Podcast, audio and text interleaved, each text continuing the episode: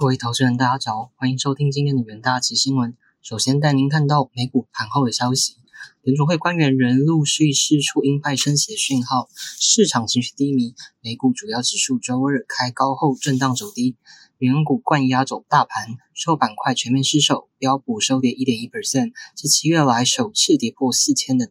点的大关，套熊收汇逾三百点，纳指下滑一点一二 percent，非半挫低一点三一 percent，延续第三个交易日的跌势。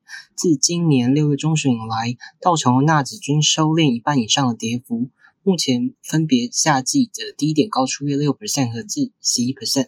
多位联准会官员周日重申联准会主席鲍威尔坚定抑制通膨的讯号，其中联准会第三号人物。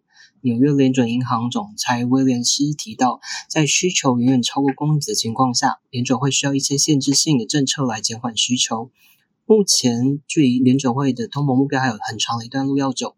同时，美国劳工统计局周二公布七月职位空缺较预期高出近一百万个，显示美国劳动市场仍极度的紧张，而且薪资压力依旧存在。市场预期联准会九月将再升息三码的几率高近七十 percent，而分析师认为联准会计划维持高利率的一段时间，连带让衰退几率越加攀升。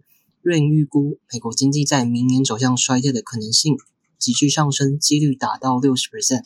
政经方面，美国商务长雷蒙多表示，美国拜登总统仍尚未决定放是否放宽对中国输美商品的关税，因为拜登正在权衡此举对通膨可能的影响，以及对美国劳工的影响。而接下来带您看到能源市场的新闻，由于对经济前景和能源需求的担忧，且新闻报道缓解供应链。紧绷担忧，原油期货价格周二大跌五 percent 以上，就在一周以上的最低点。看下时城的能源团队分析师周二报告写道，石油投资者担心通膨会削减全球经济，全球许多大型经济体都面临近两位数的通膨，引发更积极的升息，这可能会抑制经济成长并打压燃料的需求。周二新闻报道也缓解供应紧绷的担忧情绪。OPEC Plus 代表团之一的消息人士指出，OPEC Plus 目前没有讨论减产的可能性。价格期货集团高级市场分析师表示，这消息令周二油价承压，因为该新闻报道和沙特阿拉伯能源部长上周的言论相反，然后暗示 OPEC 考虑减产，当时支撑油价上升。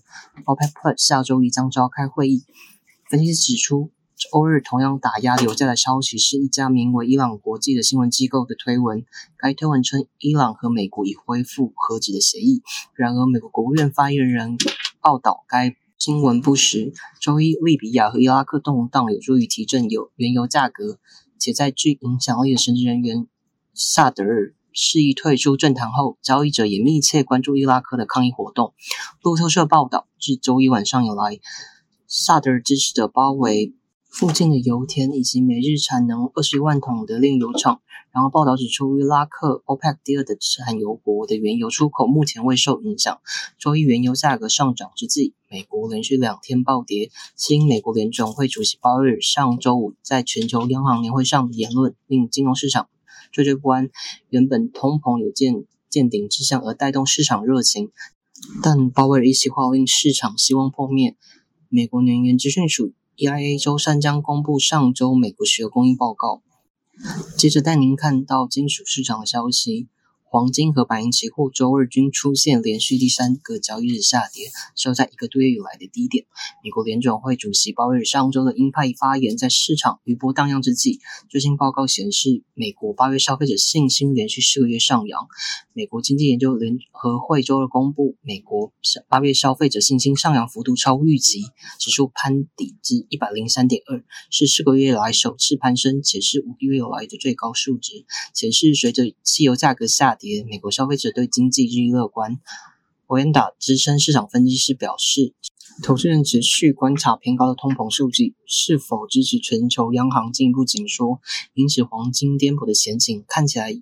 可能再持续一阵子，受美元和美债殖率攀升的影响，黄金期货本月持续下滑，十年期美债殖率周二上升一点三个基点至三点一二零 percent，ICE 美元指数小跌零点一 percent 至一百零八点七八六。不过，美元指数八月迄今仍累计二点七的涨幅。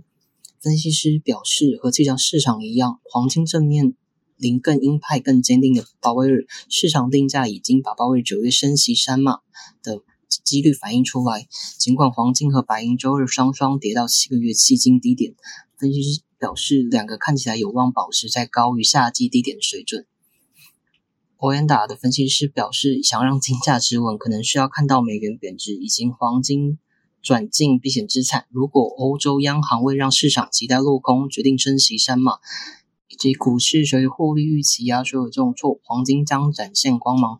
此外，假如地缘政治和全球能源危机影响到经济市场，最后将带动避险资金流入黄金。然后 s p a n a 表示，黄金此刻最大的风险是市场骤跌，这可能迫使一些人抛售资产取得现金，满足流动性的需求。他说：“金矿和银矿业者最有可能这么做。好消息是，夏季低迷终于要告一段落，未来几个月将有一些新的资金和机会。”接下来带您看到三分钟听股型的部分。在联电期货的部分，三星至六月中开始暂停向供应链拉货后，市场转传出三星将恢复电视相关的产品线拉货。联电作为三星面板相关 IC 主要的晶圆代工厂，投片量预期将回升，预料将从九月后。货场投片量，第四季订单量有望维持高档水准。元大旗研究团队认为，由于消费性电子需求疲弱，使部分产业持续进行库存的调整，但伺服器、网通、工业车用等需求持续成长，加上部分产业需求回暖，联电产能仍渴望维持满载。八月三十日，联电期货上涨二点二七 percent，价维持区间震荡的走势。而在华兴期货部分，经济部投审会八月十九日召开委员会议，核准华兴集团投资约八千万美元，取得新加坡公司约四十 percent 的股权。华兴将因此间接取得印尼煤矿开发公司的十八 percent 的股权。华兴表示，扩大从事开采煤矿业务，主要是因掌握上游原料将带来成本控管。元大企研究团队认为，在台湾能源转型带动之下，对于电线电缆的需求将会增加。加上社会台商回流建厂，多芯电缆、耐火、耐热电线产品需求攀升，未来营运展望乐观。八月三十日，华兴期货上涨二点零八 percent，期价延续震荡走高的格局。在友达期货部分，市场传出友达正在与台银和永丰银洽谈总额约一百零五亿的连带案，目的是扩增旗下太阳能发电投资案场。友达转投资的新耀能源本次目标太阳能案场位于云林。预定开发的电厂地坪超过一百六十公顷。元大企业研究团队认为，友达近年积极转投资太阳能事业，加上目前企业的 ESG 风气盛行，绿电将成为未来重要的一项资源。能源事业有望成为友达未来的获利来源。八月三十日，友达期货上涨四点七九 percent，期价上涨站维十日均线。以上就是今天的重点新闻。同一时间，请持续锁定元大旗新闻。谢谢各位收听，我们明日再会。